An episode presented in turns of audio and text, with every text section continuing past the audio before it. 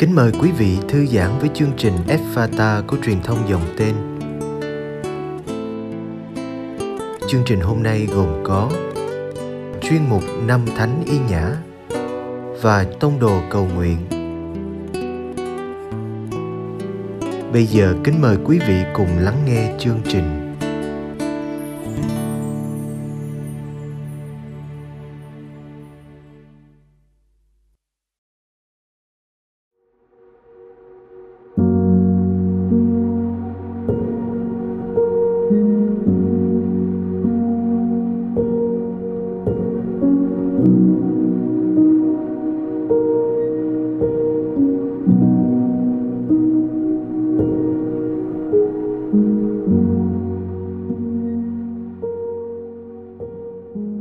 Các bạn thân mến, nhân dịp 500 năm Thánh Ý Nhã được ơn hoán cải, từ một người say mê thế gian nên một chiến sĩ nhiệt thành của Đức Kitô. Truyền thông dòng tên mời bạn cùng nhìn lại hành trình nên thánh của Ngài qua tác phẩm tự thuật của Thánh Y Nhã với giọng đọc của cha du xe Bùi Quang Minh dòng tên. Hy vọng chương trình này giúp bạn gặt hái được nhiều hoa trái thiêng liêng trong hành trình nên thánh của mình.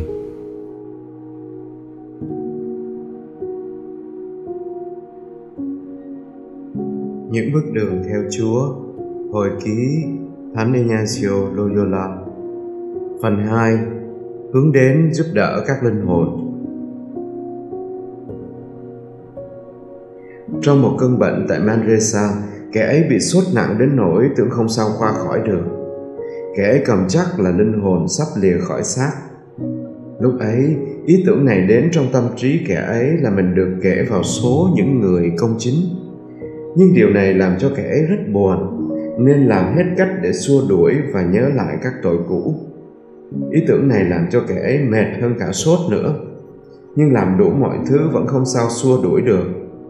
Khi cơn sốt hạ, thấy mình không còn trong cơn nguy tử nữa kẻ ấy lớn tiếng gọi mấy của phụ nữ đến thăm và dặn, lần sau, nếu thấy kẻ ấy sắp chết vì lòng yêu mến chúa, các bà phải hét lớn lên, kẻ ấy là người tội lỗi và nhắc kẻ ấy nhớ những tội lỗi đã phạm mất lòng chúa.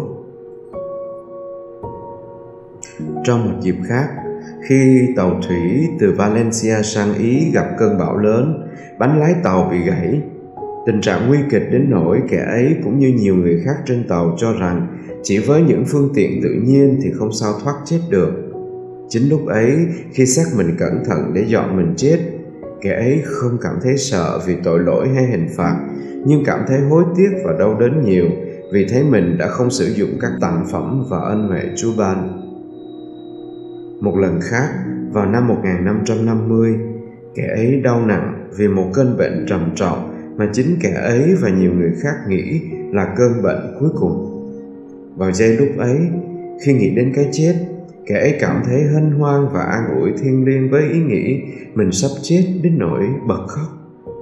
Việc này sẽ đến thường xuyên nên kẻ ấy phải tránh nghĩ đến cái chết để khỏi mừng rỡ quá. Khi mùa đông đến, kẻ ấy ngã bệnh nặng. Để chăm sóc làng cho kẻ đấy đến ở nhà cha của một người tên là Ferreira. Sau này sẽ giúp việc cho ông Baltazar da Faria. Ở đó, kẻ ấy được chăm sóc chu đáo và nhiều phụ nữ nổi tiếng quý mến nên đến canh suốt đêm. Kẻ ấy bình phục nhưng vẫn yếu và thường đau dạ dày.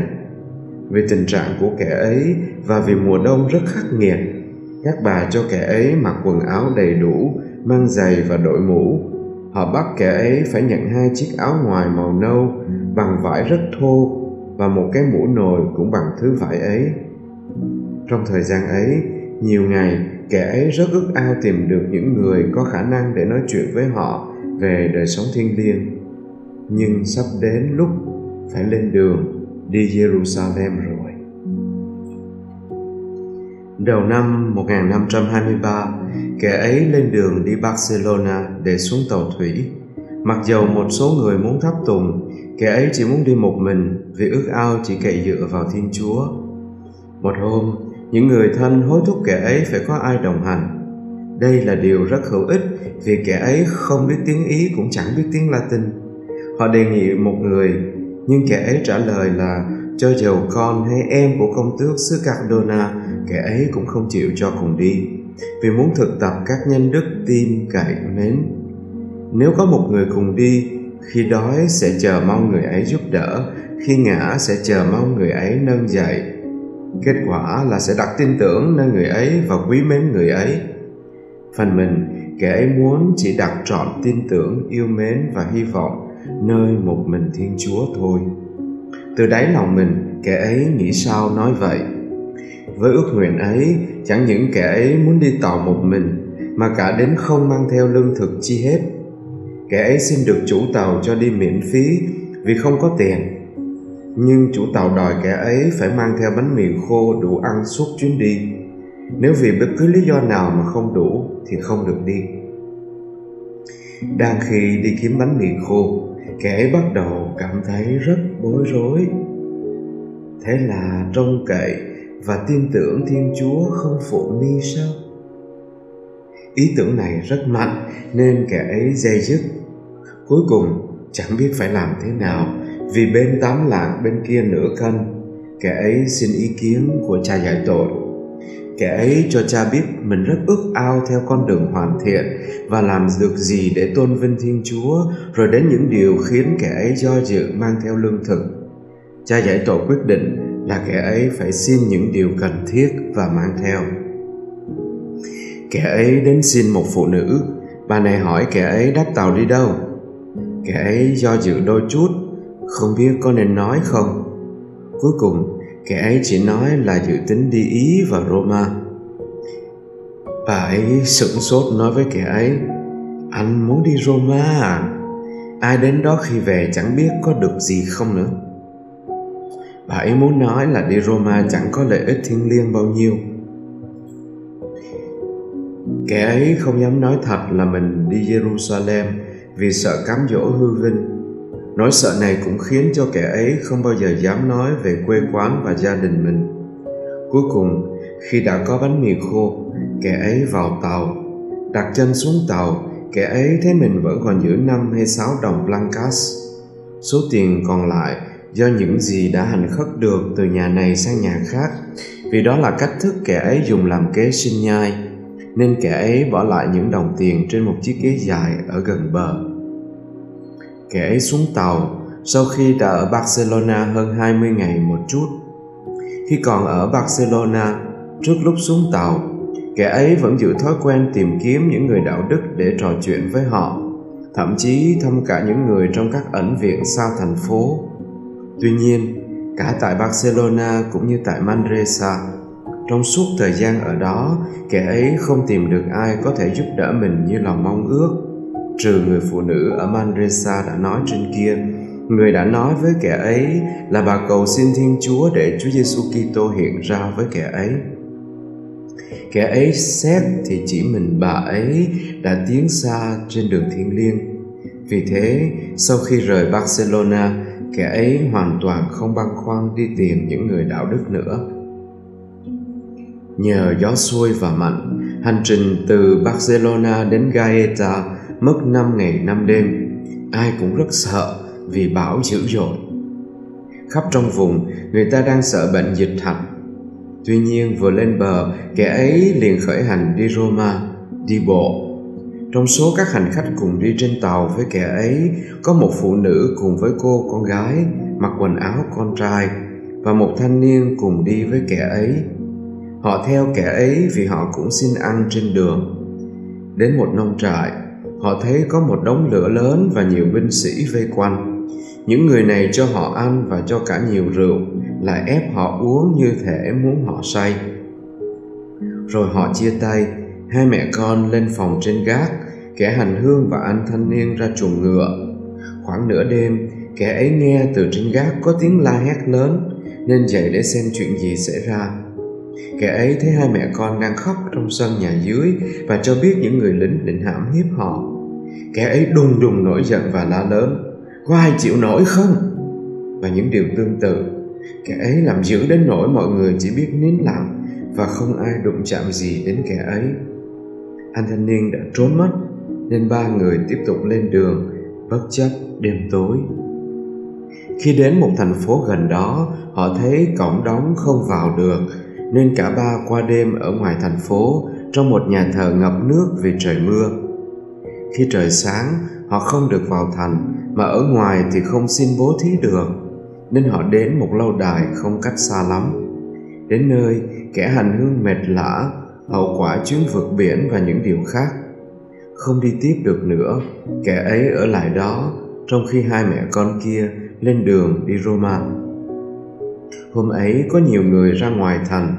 Được tin đệ nhất phu nhân khu vực cũng ra ngoài. Kẻ ấy tìm đến gặp bà.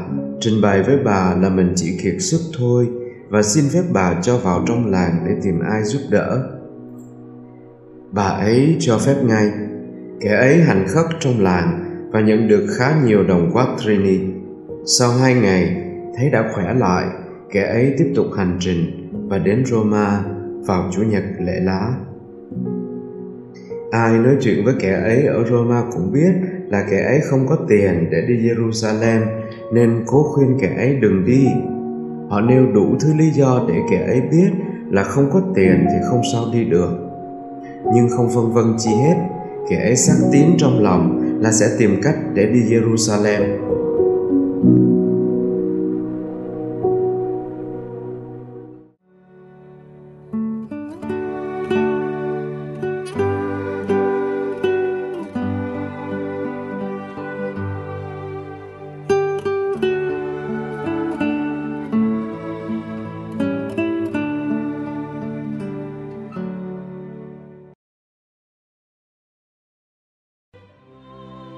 Cầu nguyện cùng đức giáo hoàng. Tông đồ cầu nguyện.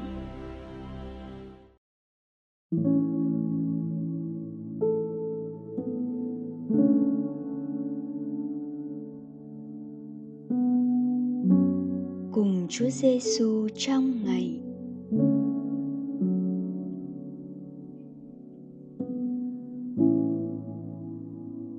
nhân danh cha và con và thánh thần. Amen.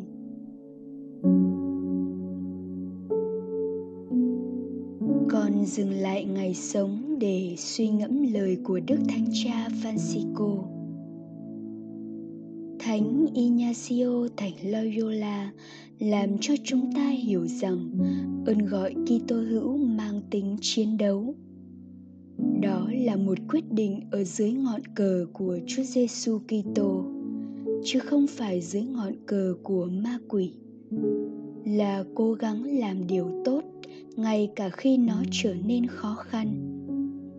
Trong thời gian thử thách, chúng ta nên nhớ rằng chúng ta không đơn độc mà có ai đó trông chừng chúng ta và bảo vệ chúng ta.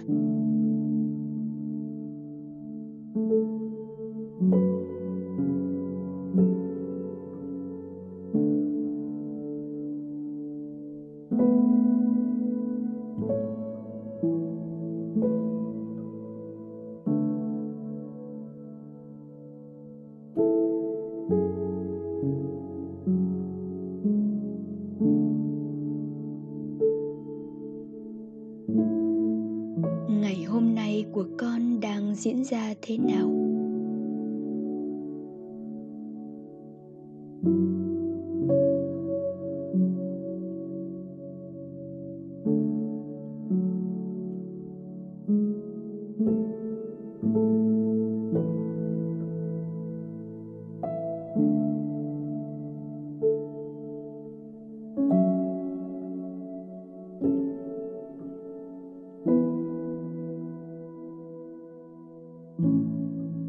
Cha, con dâng ý cầu nguyện của tháng này lên cha.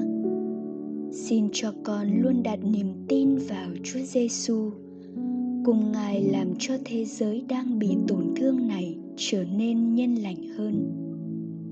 Xin cho con đừng sợ hãi, nhưng biết sẻ chia niềm hy vọng với bất cứ ai.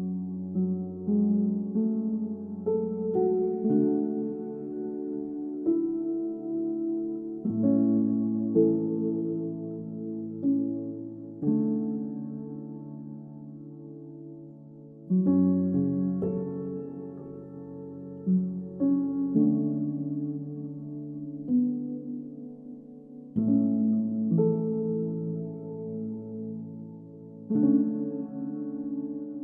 danh cha và con và thánh thần